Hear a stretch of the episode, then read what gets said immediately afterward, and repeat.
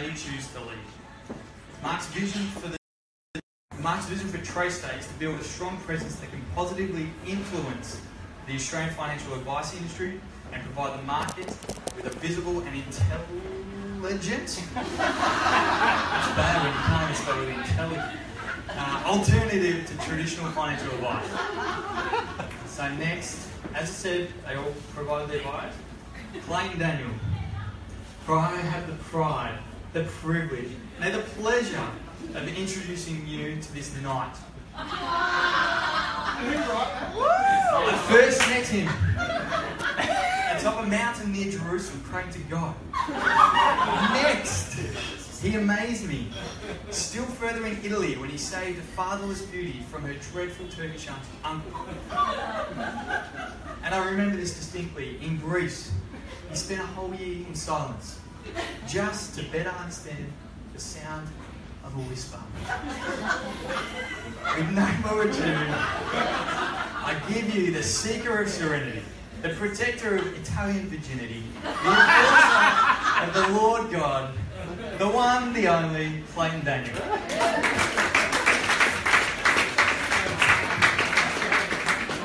Do not send me a joke bio. Just no to anyone else. So today we're talking about going beyond the SOA. So what does that mean uh, for these three people who are in and around our industry? So to start us off, Mia we'd love to hear about what. Oh, I'll, I'll sit down. Ooh. Mia, I'd love to hear about what you guys at Eva Let's are doing. Sure. Um, it's Evalesco. It's Evalesco, but um, just clear that one up. Um, Thank you. So, um, being a process-based person, I, I did want to actually share part of our process tonight, and um, it, it's what we call our terms of engagement meeting, and it happens after our discovery meeting, but before we present an SOA. And the reason why I thought it was relevant tonight was because it carries more weight and adds more value than simply just presenting an SOA. And rather than talk you through every single step that happens during that meeting, I just wanted to highlight two main parts. One of them being that we've added in what the roadblocks are to clients actually achieving things by themselves. So, what they need advisors for. And the three most common things that we've found is time. So our clients don't have the time to dedicate to doing the things they need to do by themselves. And the other one is fear. So they have this fear of making the wrong decision, so they don't make a decision at all. And then the final one is around paralysis by analysis. So they spend all this time looking online at all the different options that they have available, and then they never actually take any action. So as advisors, it's our job to help them overcome those roadblocks. And we found adding that to our process is really helpful. Um, the other part that I wanted to talk about was around um, how we can better get clients to visualize what it would look like if they did work with us. And what we decided to do was to build an advice timeline.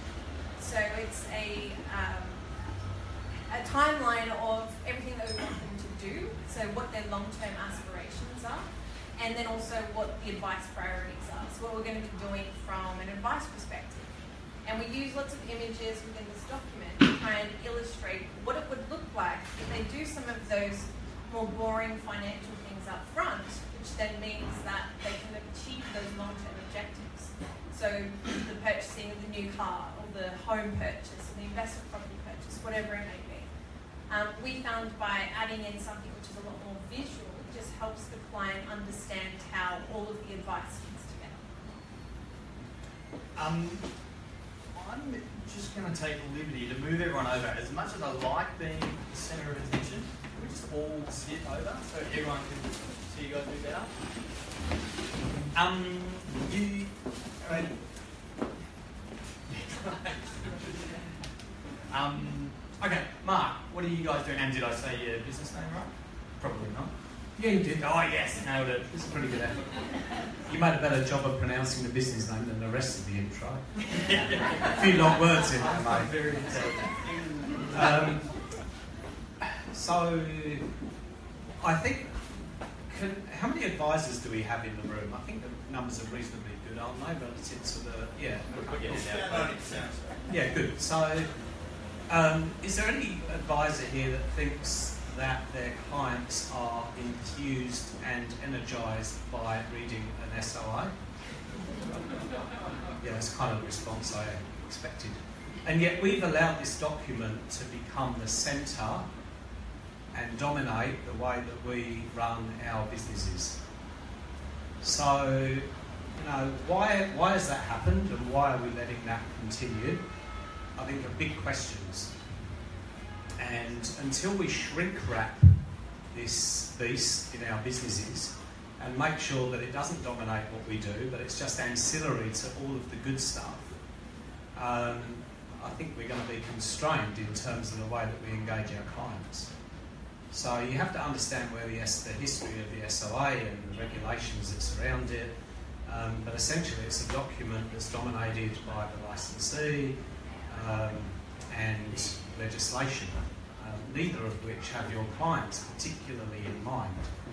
So if you're going to bring the client back to the centre of what you do, and I, if, you know, if you want a great business, you've got to have the client at the centre, right? Um, the SOA needs to be shrink wrapped so that you can do all the really great stuff around it. Um, SOA is not going to go away. Compliance is always going to be there. It's going to increase, not decrease. Um, it's there for a reason. We've had a lowest common denominator uh, business model across our industry. Unfortunately, you know, if you if you're a licensee and you've got you know hundred advisors, you've got to deal with the guy that's the worst at doing his job, right? So if you're the guy that's the best, you're stuck with the same rules and regulations of the licensee as the worst guy. So, you know, that's not a great business model, which is why I'm an advocate of being self-licensed, so you don't actually have that issue. Um, but, you know, so there's some of the things that have created an SOA, and from my perspective and the way that our business looks at things, um, we are growing way beyond the SOA, we're shrink wrapping it, we're not putting it at the centre of our business. We're not allowing it to dictate the way that we do things. But it's got a use. It has to be there.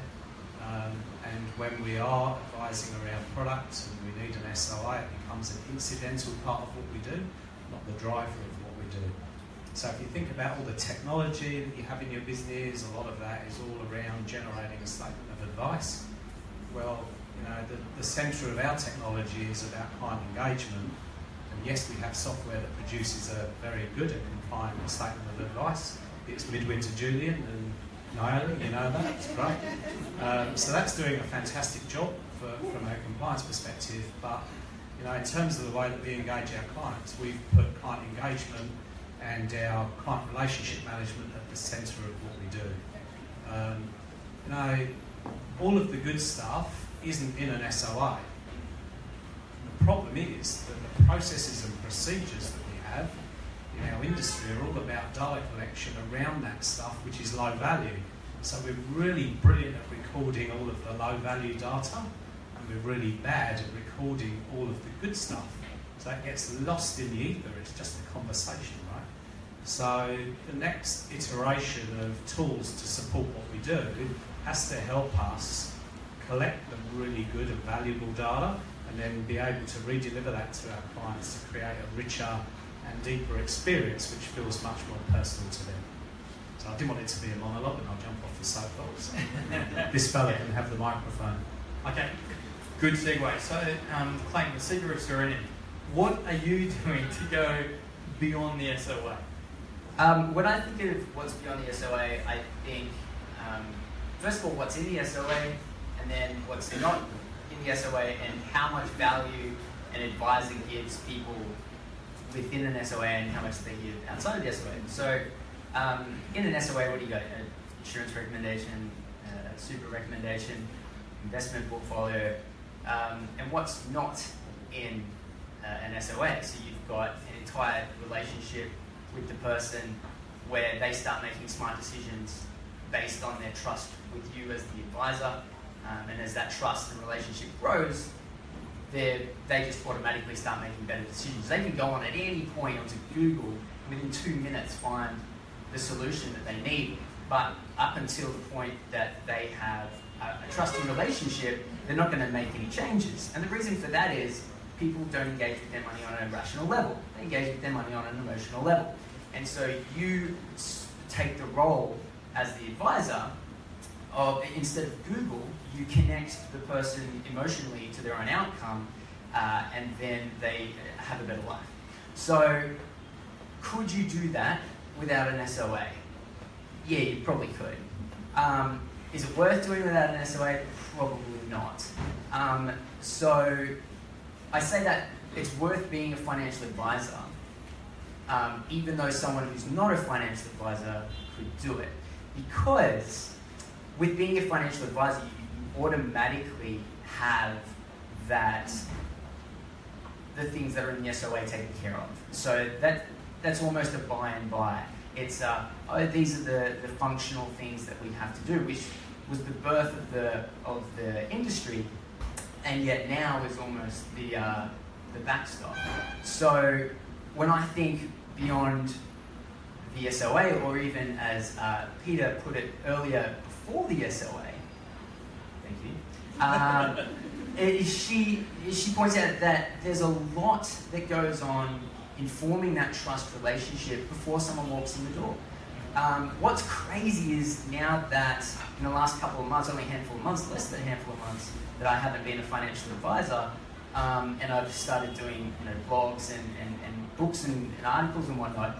Um, more people come to me for advice now than ever. So random people on LinkedIn will just message me or email me uh, on Twitter, everywhere. Now that I've stopped being, now that I'm talking publicly about the things that every single person in this room can talk about because it's not in the SOA, but now I'm just focused on it because I don't have an SOA. Um, people are really resonating with it, and it's that whole trust piece. It's the whole engagement. It's the whole relationship piece. Um, so yeah, the, when, when, I think about what's beyond the SOA, I, I, think about that's the majority of the advice, that's the relationship with the person, that's the education, that's where they're going to get the value. Um, and yet, someone like myself, who's not an advisor anymore, could never do the role of an advisor. So it's always totally worth it. Um, I'll, I'll, go back to you, Mia. You, you talked about your, you know, within your engagement meeting, you talk about the three roadblocks you um, you address with clients.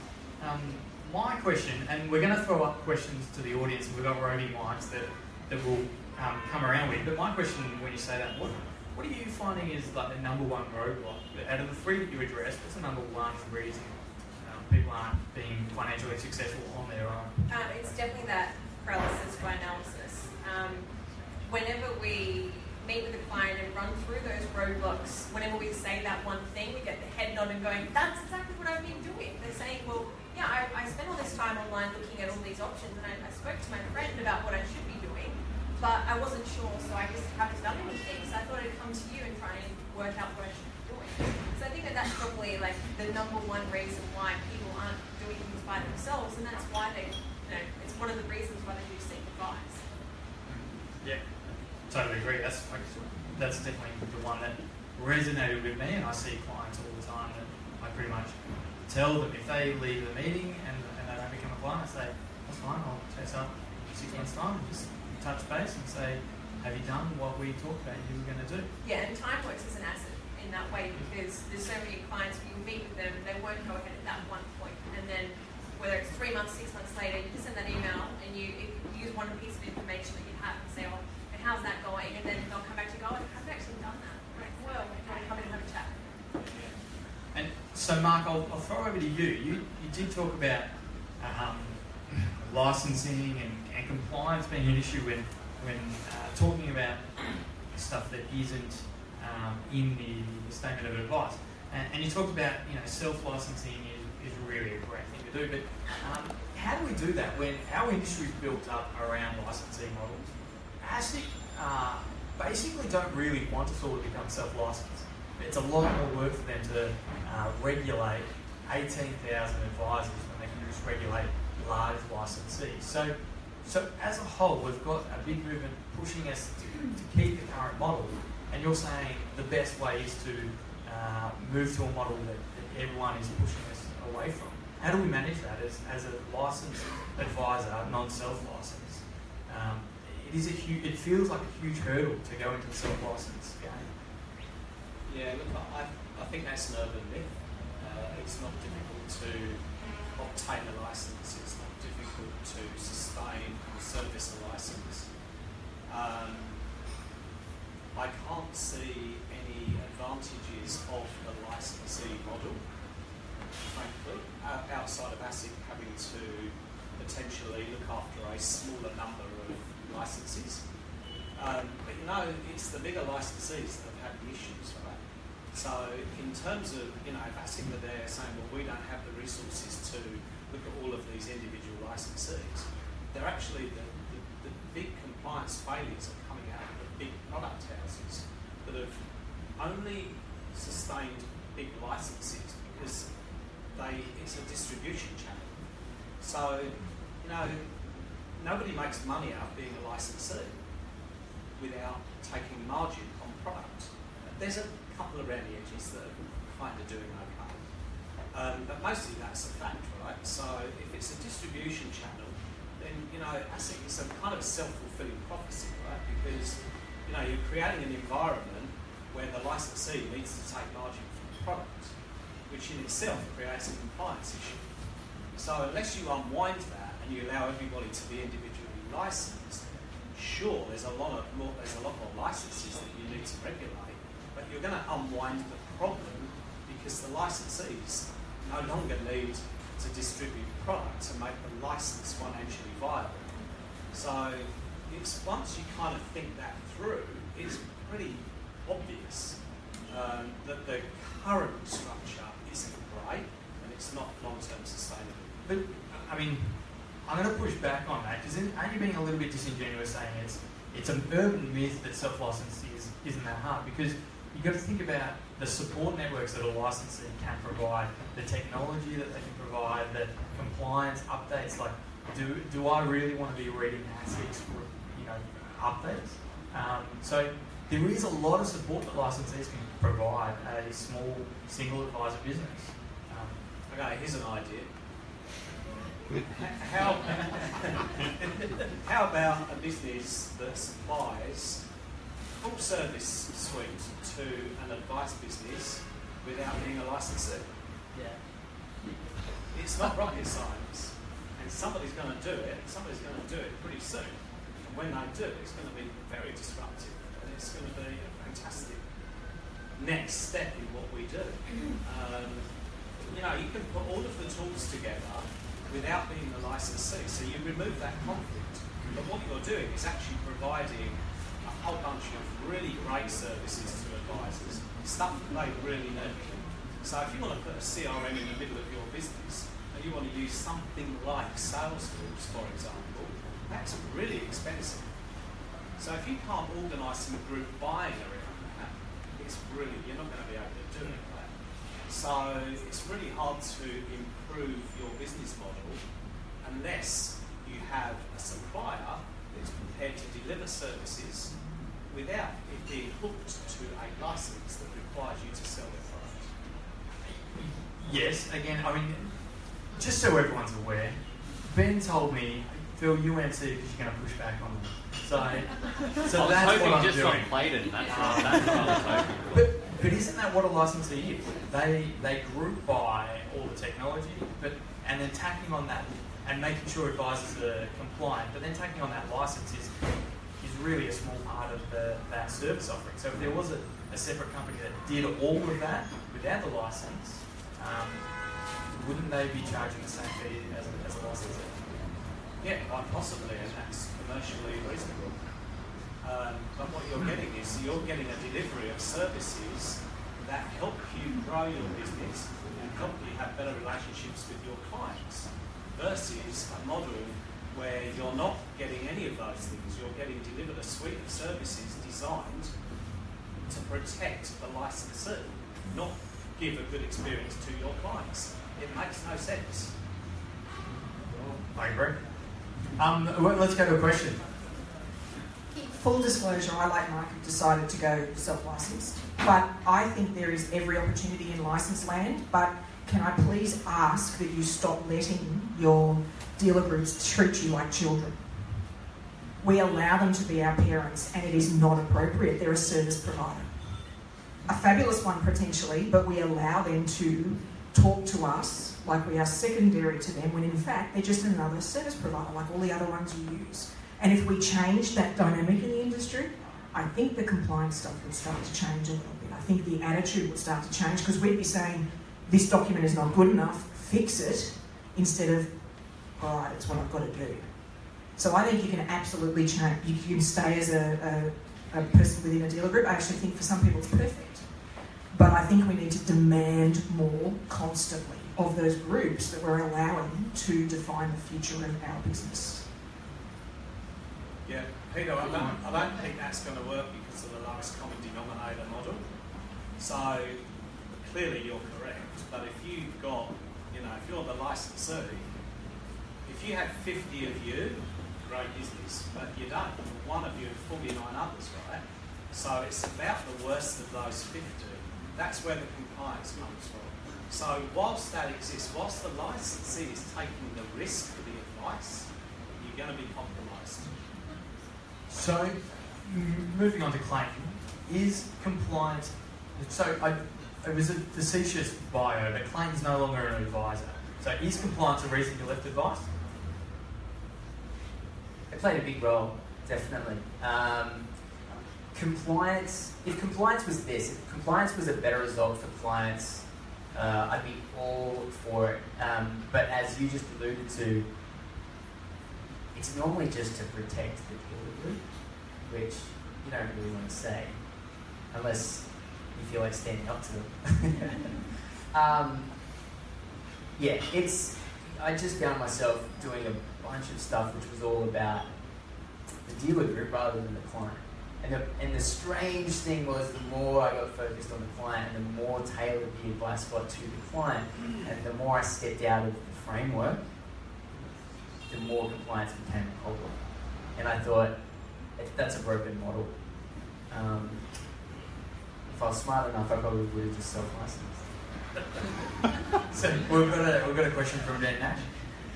Uh, yeah, okay. I'll give you a question. I'll direct this one at Nagali because uh, I know he's, uh, you know, has a tendency to become opinionated about certain things.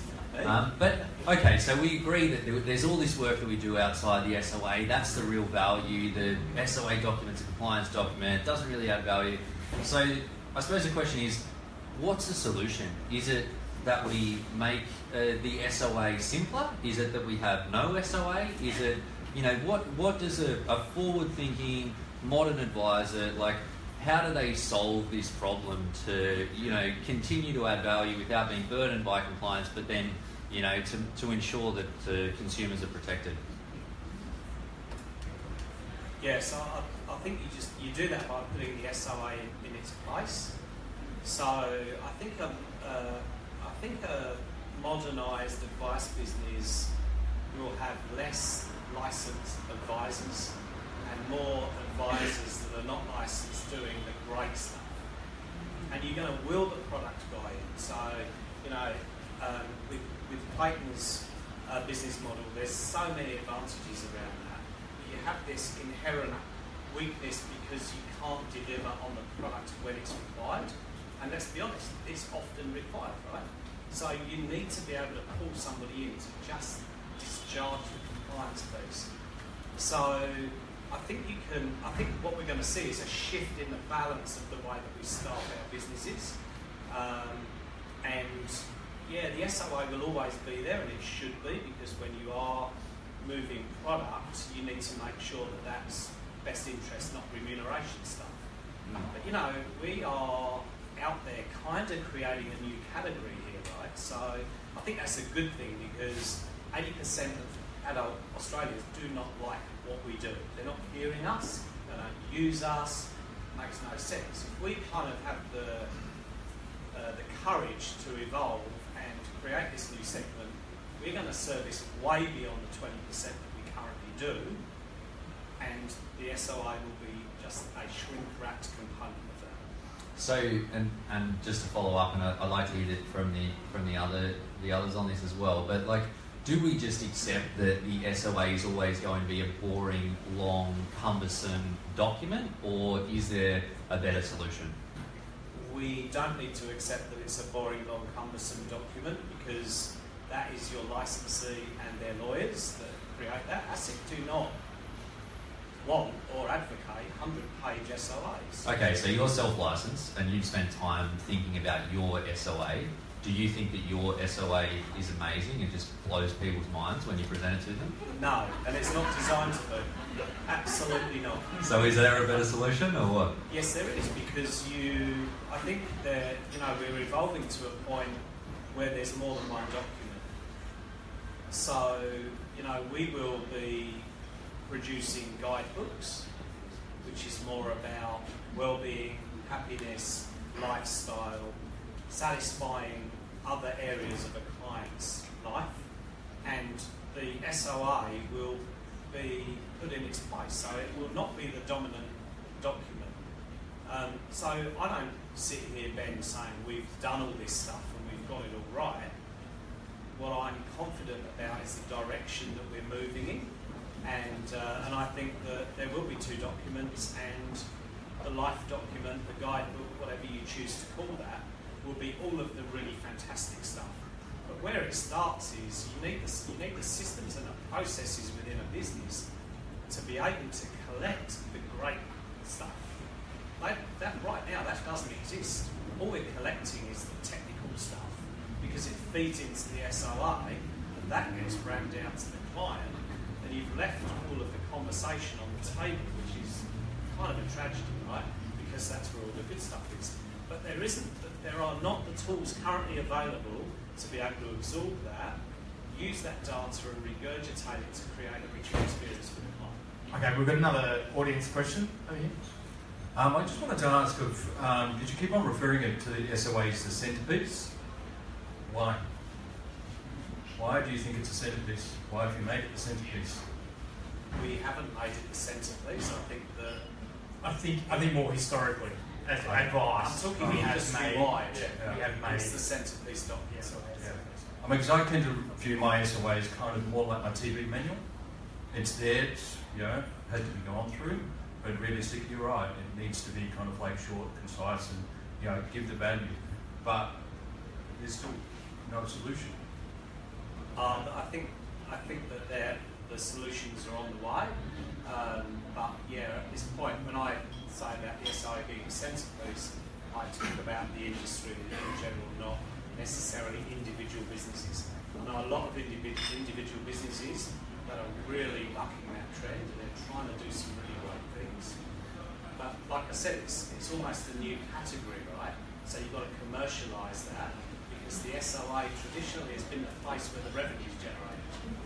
Okay, so let's move tracks a little bit. Clayton, I want to um, ask you this question. So, you know, there's an industry stat 20% of people are receiving advice. You said when you started, uh, when you stopped giving advice, you started doing more uh, blogging content, more people were asking you questions.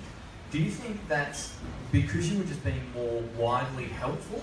Um, and do you think that as an industry, to attract more than 20%, we need to be thinking outside of just the people who are paying us money and we need to be more helpful?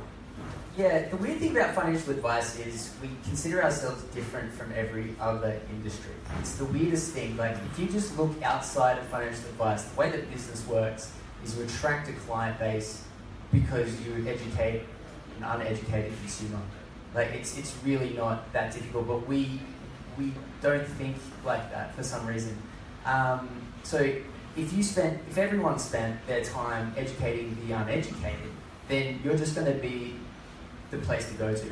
And I, I mean, if you read the book Blue Ocean, like that's all, that's all, that's that's about. That's not a new, a new thing. But witnessing it now in my own life is a weird thing. But I just want to quickly touch on Ben's question about the SOA.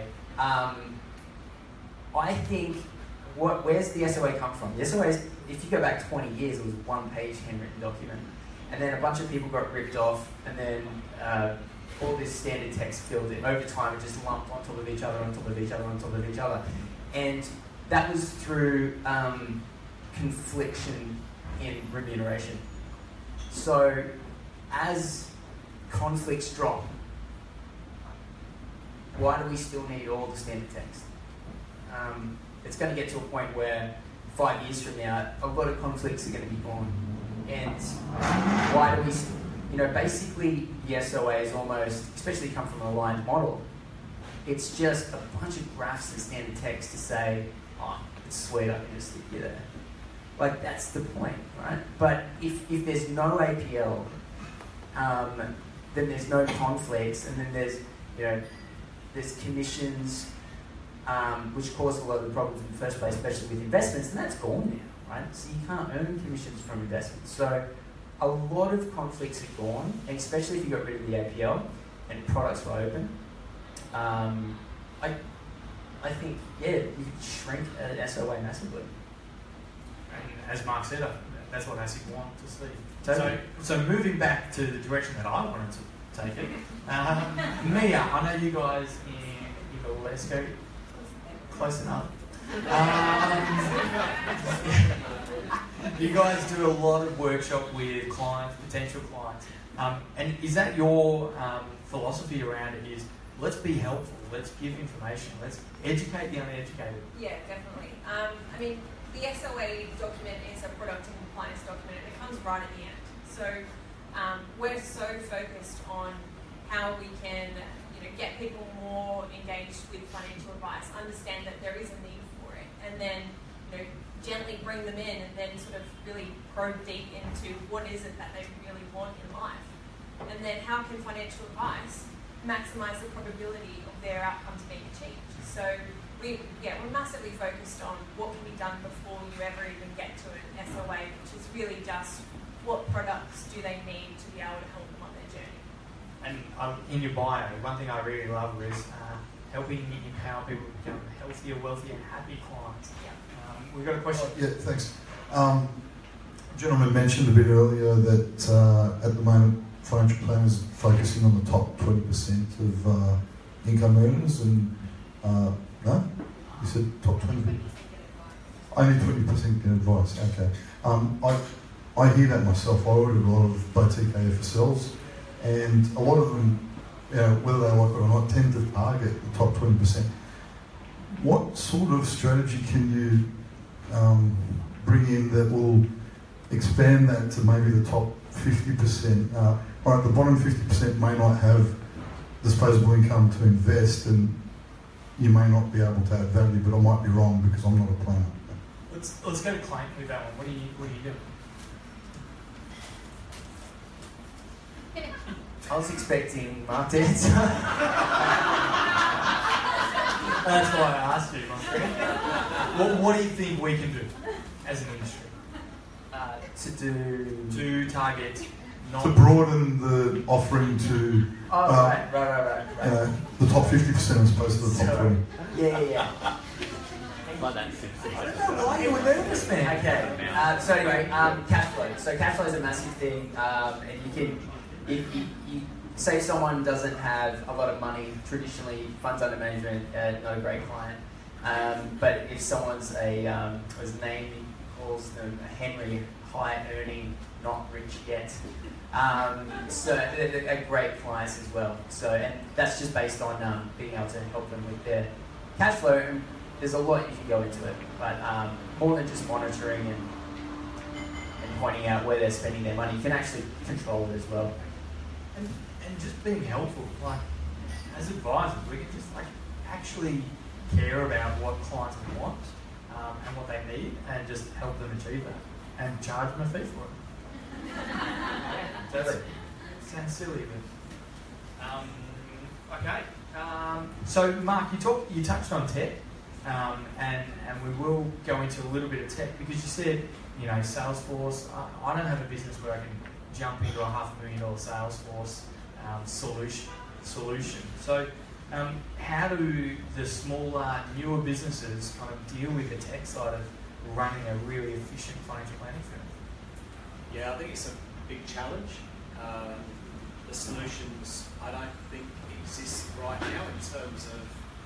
I don't think that there's a service provider that has a holistic offering of tools without it being attached to a license. We're seeing an emergence of that in the US. um, where the model's slightly different.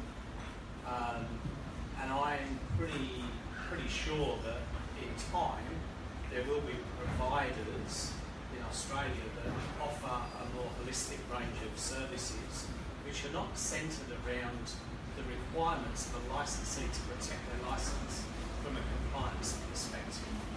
So uh, that's that's an issue, right? Because everything that the licensee buys and then provides to their to the end user, being the advisor, is about that license protection.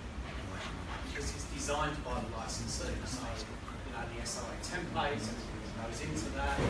Uh, unless you're uh, self-licensed, when you can go back to the provider and work with them to to get improved templates, you're kind of stuck with it, right? Because nobody's doing anything different. It's beginning.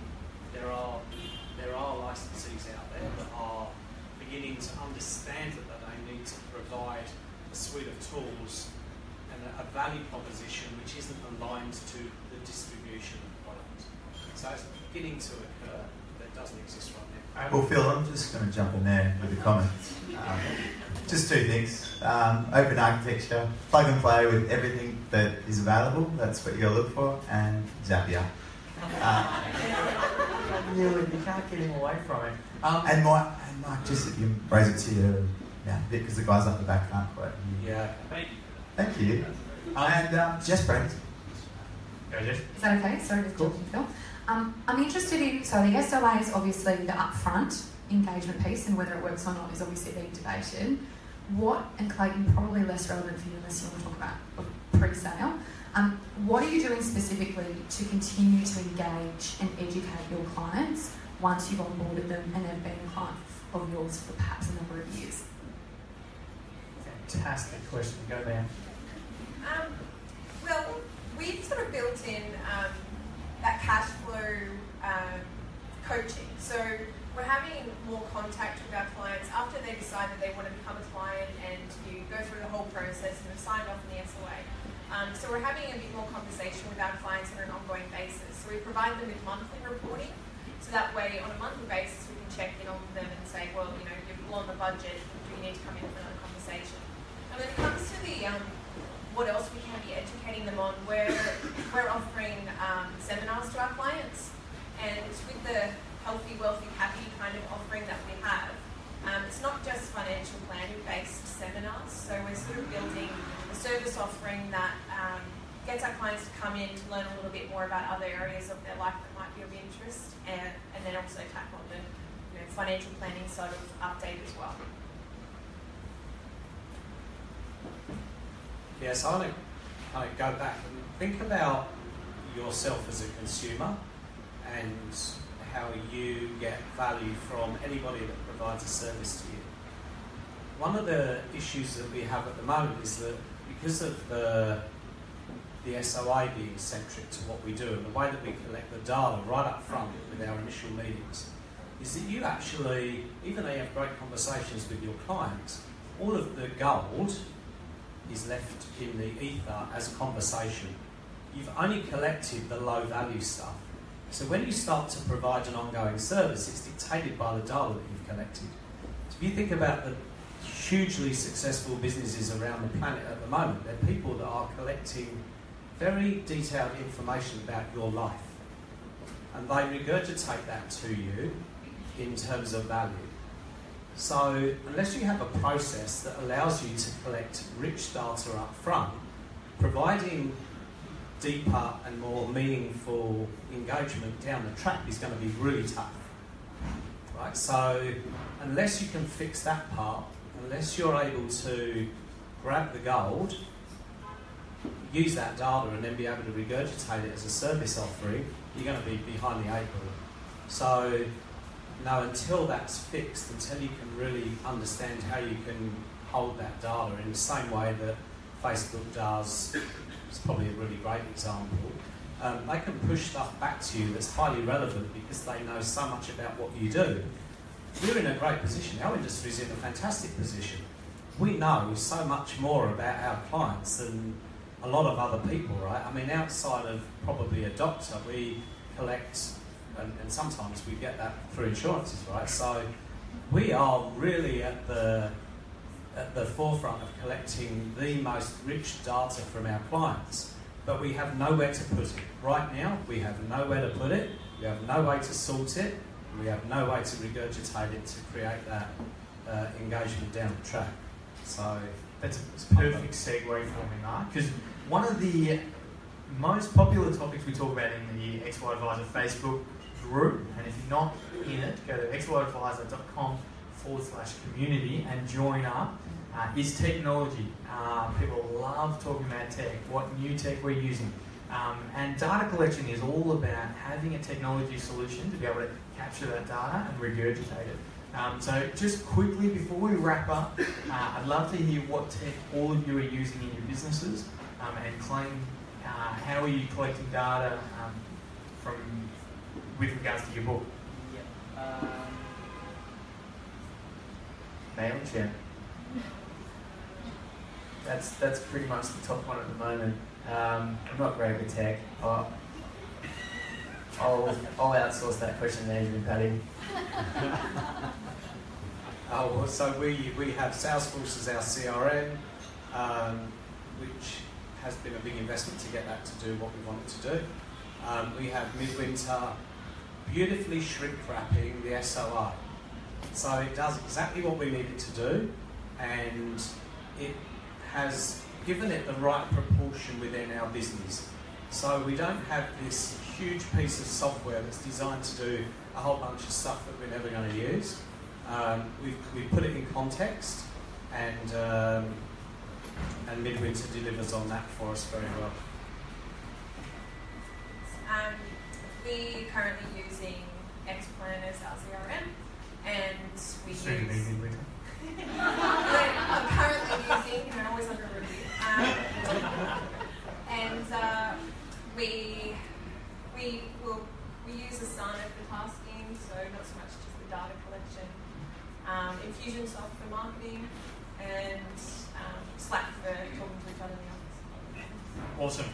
Um, so we're going to wrap up. I hope uh, you've really enjoyed this session. I know I have. So can we just give our panelists a round of applause?